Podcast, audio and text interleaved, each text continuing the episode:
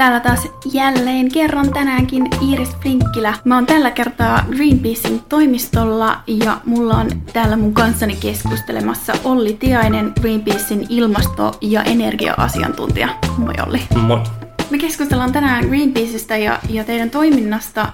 Veganismi ja ilmastohan käy käsi kädessä ja vuosikymmenen ilmastoteko-podcastin kantavana teemana on tietysti eläinten oikeuksien lisäksi ä, ilmasto. Suomi voisi olla teidän mukaan ensimmäinen hyvinvointivaltio, joka luopuu fossiilisista ja, ja näyttää tietä kohti, kohti maailmaa, jossa ilmastoahdistusta ei tarvitse potea asia, jota toki hyvin moni meistä tuntee tällä hetkellä. Joo, joo. Se on, on meidän yksi niin kattavista tavoitteista, että nyt viime eduskuntavaaleista saatiin tehtyä ilmastovaalit isolla, isolla paineella. Ää, tapahtui ennen näkemätön ilmastoherääminen tuon 2018 syksyllä tuli tämä IPCC-raportti ja siitä lähti, lähti kohti ilmastovaaleja. Ja Suomessa tartuttiin tähän aika hyvin ja saatiin tänne ehkä yksi maailman parhaista niin kuin ilmastotavoitteista. Tanskalla on tällä hetkellä oikeastaan vielä kovempi, mutta Suomi on heti hyvin siinä top, kolmosen, top kolmosessa ää, ja nyt meidän tehtävä on pitää huoli, että se oikeasti toteutuu. Että, kei, tavoitteet on hyvä, mutta keinot, keinot on vielä vähän hakusessa. Tosiaan puhuit noista keinoista.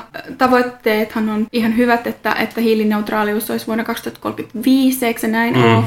Mutta, mutta sanoit siitä, että hallitusohjelmasta puuttuu keinoja. Joo, joo se, siellä on ihan niin kuin ilmastopaneelinkin mukaan on, on, on niin kuin iso, iso gappi niissä, että, noin niin kuin parinkymmenen miljoonan tonnin verran on, on, on, on sitä gappia siitä, että, mi, että mi, miten tähän niin kuin päästövähennyksen käytännössä, käytännössä niin kuin päästäisiin tai tähän hiilineutraaliuteen päästäisiin. Että, että meidän pitää samaan aikaan luopua fossiilisista, pitää huoli meidän hiilinielusta ja sitten totta kai niin kuin podcastinkin aihe on lihantuotanto ja maatalous, niin se on myös yksi iso tekijä tekijä. Et Suomessa noin 20 pinnaa päästöistä tulee kuitenkin maataloudesta. Jokaisella sektorilla tarvitaan niitä päästövähennyksiä. Ja se on, se on, niin iso, se on iso työ, mutta se on, se on tehtävissä. Ei ole mitään niin luonnontieteeseen liittyvää estettä sille, etteikö Suomi voisi olla hiilineutraali 2035 ja etteikö, etteikö niin maailmankin mittakaavassa voitaisiin saavuttaa sitä puolentoista asteen tavoitetta, mihin tässä pyritään tälläkin hiilineutraaliustavoitteella.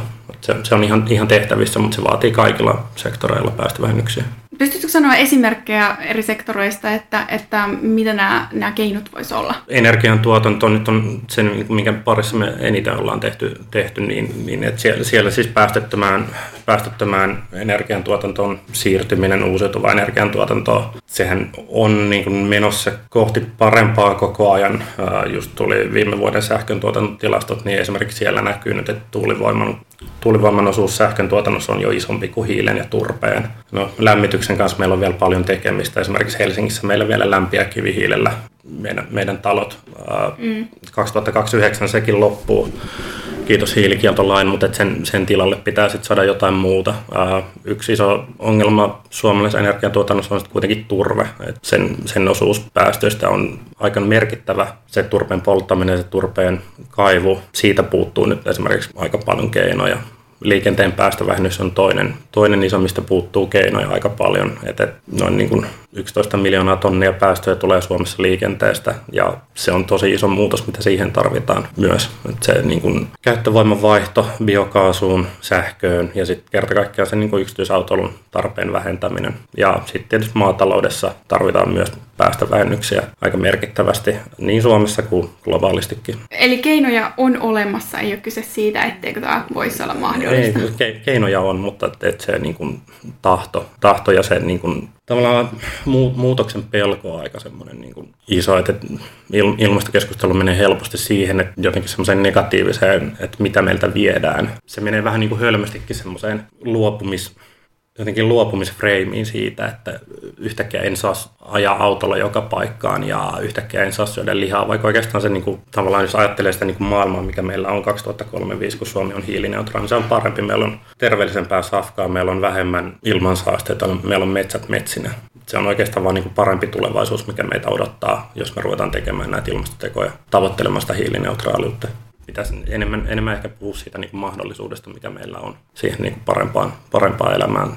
Sitä kautta, kun tehdään näitä tavoitteita todeksi. Joo, ja, tavallaan keskusteluissakin pitäisi katsoa tulevaisuuteen, eikä tavallaan siihen tähän mm, hetkeen mm, ja siihen, mm. mitä hankaluuksia siinä on tässä hetkessä. Mä juttelin toisessa jaksossa filosofi Elisa Aaltolan kanssa, ja hän mainitsi tämmöisen, että ihmisillä on vähän tämmöisen ni, niin kuin keskenkasvuisen lapsen mentaliteetti näissä asioissa, että, että asiat pyörii aika paljon siinä niin kuin oman itsensä ympärillä, ja on hirveän hankala katsoa tavallaan siitä ulospäin niin. ja niin kuin nähdä niitä mahdollisuuksia siinä. Joo, joo se, se menee helposti siihen ja jotenkin ihmetyttää. Välillä, välillä siis niin kuin ihmetyttää myös, että, että miten, miten näistä niin kuin, totta kai niin kuin halutaan tehdä klikkiotsikoita ja halutaan, halutaan että se niin kuin, no, median logiikka toimii, miten toimii. Että halutaan saada sitä klikkiotsikkoa, niin se menee hir- hirveän helposti menee siihen, että saadaan iltasanomien tai iltalehden otsikkoa, että kansalainen näin käy niissä on mikralle. Se, se menee tuommoiseksi, mutta toisaalta sitten on, on, on, kuitenkin myös samaan aikaan, pitää koittaa ymmärtää sitä niin kuin huolta myös ihmisten elinkeinosta. Ja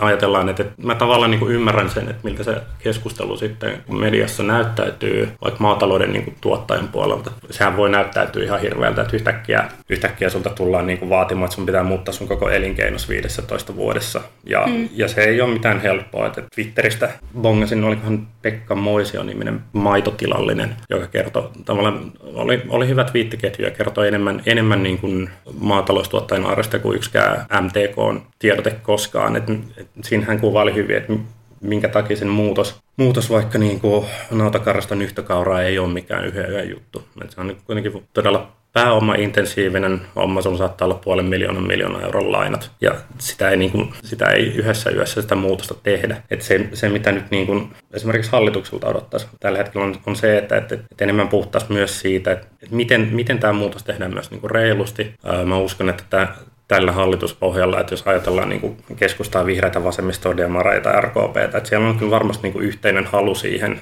siihen muutokseen. Niin mun mielestä keskustankin puheenjohtaja Katri Kulmani sanoi aika hyvin linjapuheessa, että muutos ei kysy, tuleeko se.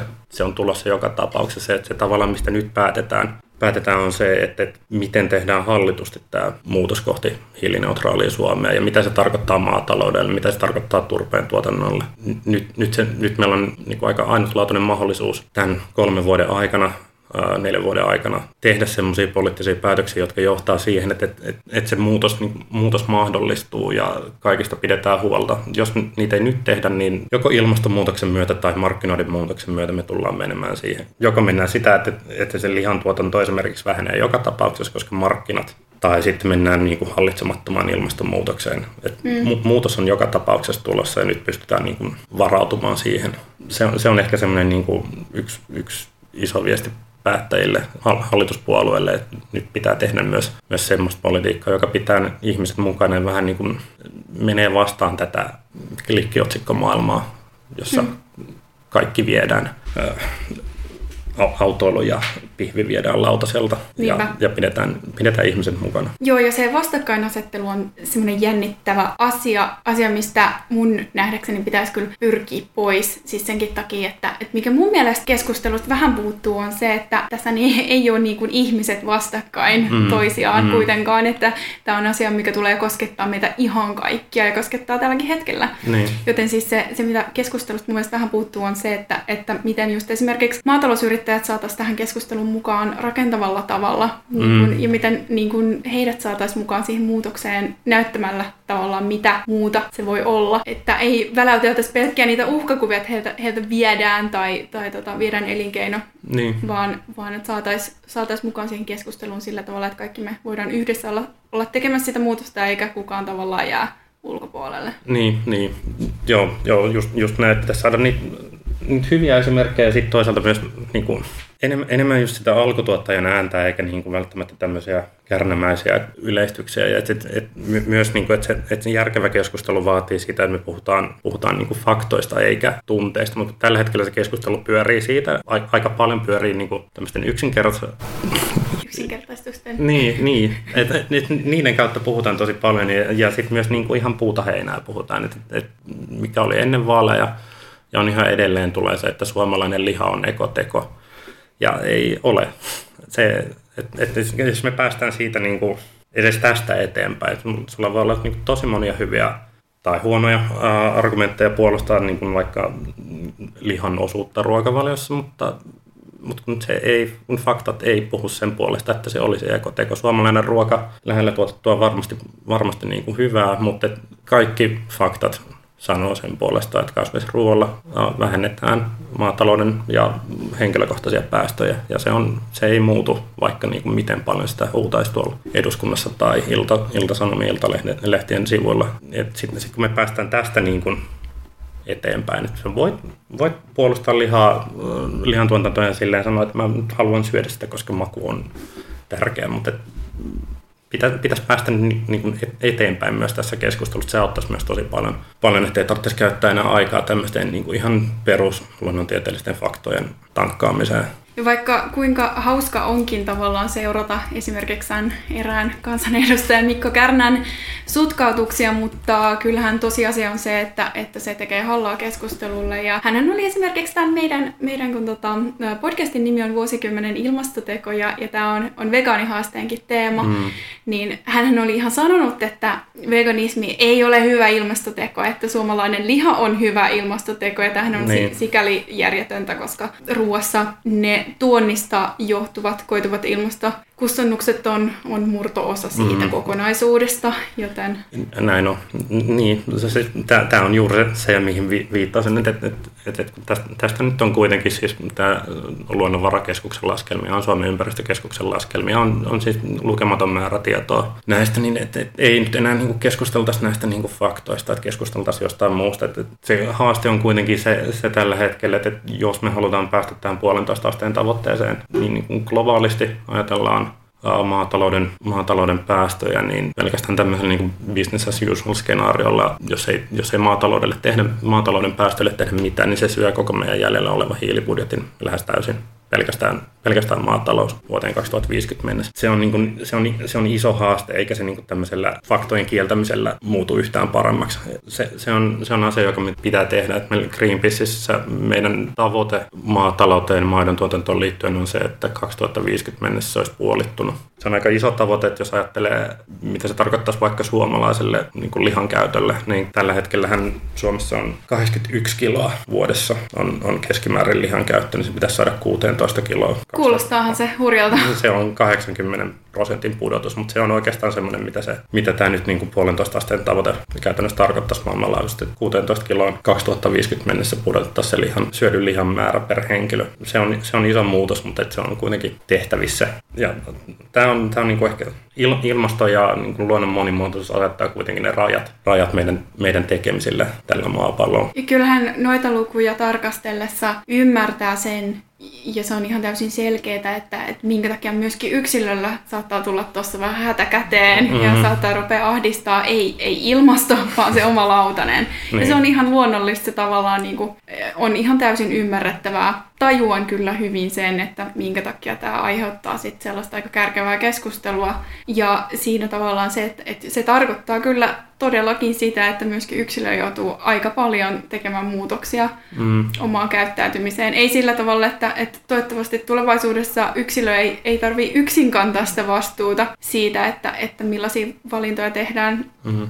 Vaan että se tulisi tavallaan ohjausta tulisi muualtakin päin, että ei olisi tavallaan kantaisi kaikkea vastuuta itse. Kyllähän se, että sekasyöjät koko ajan kasvavissa määrin siirtyy kasvipohjaisten proteiinien käyttöön esimerkiksi, niin se on se asia, mikä tätä mm-hmm. edesauttaa eteenpäin. Ja se on tavallaan se nivelvaihe siinä, että et tokihan lihan käyttö, jos nyt puhutaan ihan puhtaasti tästä ilmastonäkökulmasta, niin eihän sen siitä näkökulmasta tarvitse koskaan kokonaan poistua. Mm, niin, no meidänkin tavoite on se, se puolitus, että se puolitus maailmanlaajuisesti ää, liha- ja maitotuotteisiin, että, että kaikki kaikki vähentäminen on eteenpäin. Et tietysti niin kuin veganismi paras, mutta, mutta myös niin kuin vähentäminen radikaalisti tai edes, edes lievästi nyt alkuun vähentäminen, niin kaikki, kaikki on eteenpäin. Ja sitten se niin kuin yksilön vastuu siinä, että, se, on, se on tosi hyvä, että silloin kun tavallaan yksilöinä yhdessä tehdään jotain, esimerkiksi niin kuin vegaanihaasteessa, ja on niin kuin silloin muutosvoima. En, enemmän, en, enemmän kuin vielä pelkästään niin kuin niitä yksilön valintoja, niin se, se myös se, että, että, että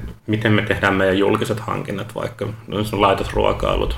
Niistä täältä tuli hyvää esimerkkiä mikä auttoi tätä keskustelua tosi paljon, vaikka tämä niin kuin Unicafe-päätös luopua naudanlihasta. Sehän on niin kuin todella oikein suuntainen päätös, mutta myös muihin julkisiin hankintoihin sitä, että miten sitä kasvisruoan osuutta lisättäisiin maataloustukien uudelleen ohjaaminen. Että siellä on myös paljon sit semmoista, niin kuin, semmoista, että miten se tehdään ihmisille nämä yksilön valinnat helpommaksi. Se, se pitää aina, aina niin kuin olla myös siellä niin kuin mielessä ja se on ehkä se, mitä me nyt ollaan muidenkin järjestöjen kanssa, ää, muiden, muiden ympäristö- ja ilmastojärjestöjen kanssa ehdotettiin esimerkiksi ennen vaaleja. Tehtiin tämmöinen korvaamaton ilmastokampanja ja siellä oli erinäköisiä niin ratkaisuehdotuksia myös niin maatalouteen ja siellä oli siis puhuttiin tukien uudelleenohjauksesta ja vaikka julkisista hankinnoista, että siellä pitäisi päästä siihen, että vähintään 50 pinnaa olisi kasvisruokaa julkisissa hankinnoissa ja tällä vaalikaudella. Että my- myös se, niin kuin, että ei jätetä yksilöitä vaan niin kuin itse pohtimaan sitä, että, että miten mulla on tähän varaa, pystynkö mä muuttamaan mun ruokavaliota, vaan, vaan se, että myös niin kuin tukipolitiikalla sitä pystyy ohjaamaan aika paljon. Tulee mieleen sellainen asia, että asenneilmapiirin muuttumisella on kyllä aika kiire. Mm-hmm. Siksi, että, että just kun mainitsit esimerkiksi tuonne, että Helsingin yliopiston yliopistoruokala Unicafe muutti toimintatapansa niin, että, että naudanlihaa siellä ei tosiaan enää tarjota, niin sehän kirvoitti aikamoista kommentaaria mm. sosiaalisessa mediassa, mistä tuli just se ajatus mieleen, että, että se, oli, se oli sellaista se, se kommentointi, että, että jos se on vielä tuossa pisteessä, että, että siinä tullaan niin kuin, tavallaan vedotaan yksilön vapauteen siinä kohtaa, kun, kun mm. on kyse tuollaisen yliopistoruokalan päätöksestä, että, että ihmisellä pitää olla oikeus syödä syödä lihaa, että ollaan vielä siinä pisteessä keskustelussa, mm. niin, niin on aika kiire muuttaa tätä. On jo, on, on, on jo. Ja sitten sit tietysti se, että, että tämä yksilön vapaus, kun eihän se koskaan ole yksilö täysin vapaa, ja niin kuin ajattelee just näistä, näistä tuista, että miten paljon meillä ohjataan, mihin ne tuet menee, niin kyllä sekin nyt tavallaan, sekin pitäisi pitää mielessä, kun puhutaan näistä, näistä niin kuin yksilön oikeuksista ja vapauksista, että yksilö ei ole koskaan täysin tässä tämmöisessä niin kuin valtiossa ja yhteiskunnassa täysin vapaa niin kuin tekemään näitä päätöksiä, vaan niitä ohjataan tukipolitiikalla. Ja, ja sitten sit se, niin se kulttuurin muutos, niin mä uskon, että, että, niin kuin, että vegaanihaaste esimerkiksi tekee just sitä, että tuo positiivisempaa valoa ja tuo positiivisessa valossa kasvisruokailua esiin. Se on näkynyt ihan niin kuin viime vuosina siis tavallaan tämä niin kuin iso kulttuurin muutos jo, jo siinä, että miten paljon täällä on niin kuin, esimerkiksi henkilökohtaisessa elämässä ennen kaikkea mä oon einessyöjä enkä niinkään välttämättä kasvissyöjä. Tai siis olen kasvissyöjä, mutta, mutta erityisesti eineksestä, eineksestä koostuu pääasiassa ruokavalioni, koska olen huono kokki. niin siis miten iso se muutos on ollut viimeisen kahden, kolmen vuoden aikana. No, aivan valtava. Et se, sehän myös niinku tuo tätä niinku, sitä niinku asennemuutosta ja, ja sitä, että totta kai niinku yksilön ja tavallaan tämmöiset yksilön ja rakenteelliset teot, ne tulee niinku kuitenkin yhdessä. Ja mun mielestä vegaanihaaste tuo hyvin sitä esiin, että se kulttuuri muuttuu pikkuhiljaa siihen ja että isot lihatalot pouttu, vaikka lähtenyt nyt tekemään niin kuin yhtäkkiä tuli jouluksi juhlarullaa ja muu vegaanisia lihapullia. Ja se on niin kuin valtava esimerkki. Toinen vaikka Hesburger, mikä nyt saada sen veke hampurilaisen ja onko heillä tavoite, että 2030 mennessä niin kuin lihan myynti on puolittunut. Kyllähän se, se niin kuin muuttuu myös tätä kautta, että kun ihmiset vaatii parempaa, vaatii enemmän ja tuo, tuo esiin sitä, niin kuin, tuo esiin sitä tarvetta uusille ratkaisuille ja uusille niin kuin lihankorvikkeille ja uusille kasvisproteiineille, niin kyllä niitä rupeaa tulemaan sitten myös. Joo, ja sitä kautta se on tullut myöskin mahdolliseksi yhä useammalle noudattaa edes, edes osittain kasvisruokavalioa. Mm, mm. Ja kyllähän, kun puhutaan yksilöstä, niin pakko puhua myös rahasta ja siitä, että, että kuinka paljon liha versus sitten niin kuin kasvipohjainen valmiste maksaa. Mm, mm. Moni kuitenkin joutuu ja on pakkokin tehdä valintoja sit hinnan mukaan. Mm, mm. Ja siitä, siitä tullaan taas siihen niin kuin tuki, tukipolitiikkaan ja vaikka niin kuin ruoan arvonlisäveroon ja, ja siitä, että miten, miten niillä pystyisi ohjaamaan sitten kohti kestävämpää ja on se, se on ihan mahdollista, että meidän, meidän, meidän vaatimuksena no, niin kuin kansainvälisesti ja Euroopan tasolla ja Suomenkin tasolla on se, että kaikki niin kuin liha, liha, liha ja maidon tuotantotuet pitäisi lopettaa, siis tämmöiset teolliset, teolliseen tuotantoon liittyvät lihamaitotuet, maidon tuotantotuet pitäisi vaan kerta kaikkiaan lopettaa. Se on vähän niin kuin fossiilituet tällä hetkellä. Että haitallisista tuista pitää päästä eroon ja rahan liikkuu oikeaan suuntaan, jolla se mahdollistaa meille niin kuin paremman ruoan ja puhtaamman ja paremman energiajärjestelmän. Joo, teillä on myös tota, sen lisäksi, että, että te olette nyt ollut mukana tässä vegaanihaasteessa, teillä on ollut tämä Nyt on pakko kampanja, Joo. ilmastokampanja. Joo, joo se aloitettiin jo ennen, ennen noita eduskuntavaaleja. Haluttiin nostaa siinä se niin kuin il, ilmasto ykkös, ykkösasiaksi näissä eduskuntavaaleissa ja sitten yhdessä muiden järjestöjen kanssa. Meillä oli tosiaan se korvaamaton niminen kampanja. Tällä hetkellä me nyt sitten keskitytään keskitytään tässä meidän nyt on pakko kamppiksesta meidän ilmastokampanjassa just siihen, että, että millä keinoin Suomesta tulee se hiilineutraali, hiilineutraali 2035 mennessä ja ensimmäinen fossiilivapaa hyvinvointivaltio. Se, se on näitä meidän niin kuin, isoja tavoitteita, että tänä vuonnahan on, on niin kuin ilmastolain uudistaminen edessä, että siihen keskitytään ja toinen on vielä noin energiaverouudistus, että pääsisi päästäisiin irti näistä niin kuin haitallisista fossiilituista ja saataisiin niitä kohdistettua paremmin. Ne on ne meidän niin kuin isot, isot teemat nyt sitten ilmastoon ja energiaan liittyen. Ja sitten tietysti metsäkysymykset nousee, nousee ja ni, niin kuin nielujen kunnossa pitäminen, nielu, hiilinielujen kasvattaminen, koska se hiilineutraaliustavoite vaatii sekä sitä, että meillä on hakkuumääriä kerta kaikkiaan pienennettävä ää, ja fossiilista on päästävä irti. Samaan aikaan pitää, pitää kasvattaa, kasvattaa hiilinieluja kahdesta suunnasta niin kuin lähestyä sitä pakettia. Ja sitten, sitten meillä on tietysti tämä meidän valtioyhtiöihin liittyvä, liittyvä tekeminen, että meidän suomalainen energiajätti Fortum ostanut nyt Saksasta Uniper-nimisen energiayhtiön, jota kautta tulee aivan valtava määrä hiilivoimaa ja kaasuvoimaa suoraan suomalaisen, oikeastaan Suomen hallituksen omistajaohjausministeriyksikön alle, että kun ottaa nyt huomioon sen, että Fortum ostaa Uniperistä 70 pinnaa, niin kun laskee yhteen ne päästöt, niin oikeastaan Fortumin päästöt jo isommat kuin Suomen. Yhtäkkiä meillä on tämmöinen tilanne, missä Suomen, Suomen valtio päättää, on, on mukana, mukana päättämässä siitä, että mitä tehdään hiilivoimalle vaikka Saksassa, mitä tehdään kaasuvoimalle Saksassa. Siellä erityisesti Uniper toimii. Se on nyt yksi iso tämmöinen meidän painopistealue, missä yhdessä muiden järjestöjen kanssa toimitaan tähän Fortumiin liittyen.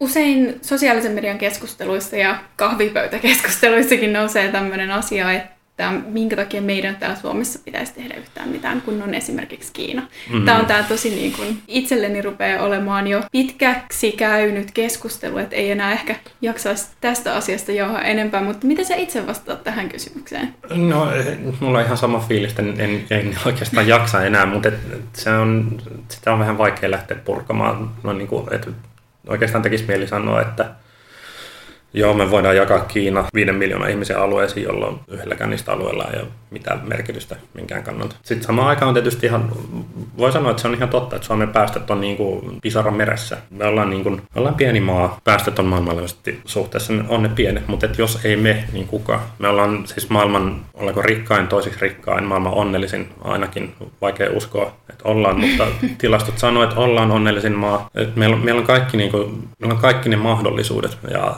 jonkun täytyy, täytyy näyttää esimerkkiä tässä, niin silloin se on se on Suomi ja se on EU. Tällä hetkellä maailmanpoliittinen tilanne on myös semmoinen. Trump Yhdysvalloissa, toisaalta Kiina, jotka on isoja pelaajia, mutta se maailmanpolitiikan dynamiikka on mennyt siihen, että EU pitäisi nyt ottaa sitä johtajuutta, koska sitä ei nyt Yhdysvalloista valtiotasolta ole tulossa.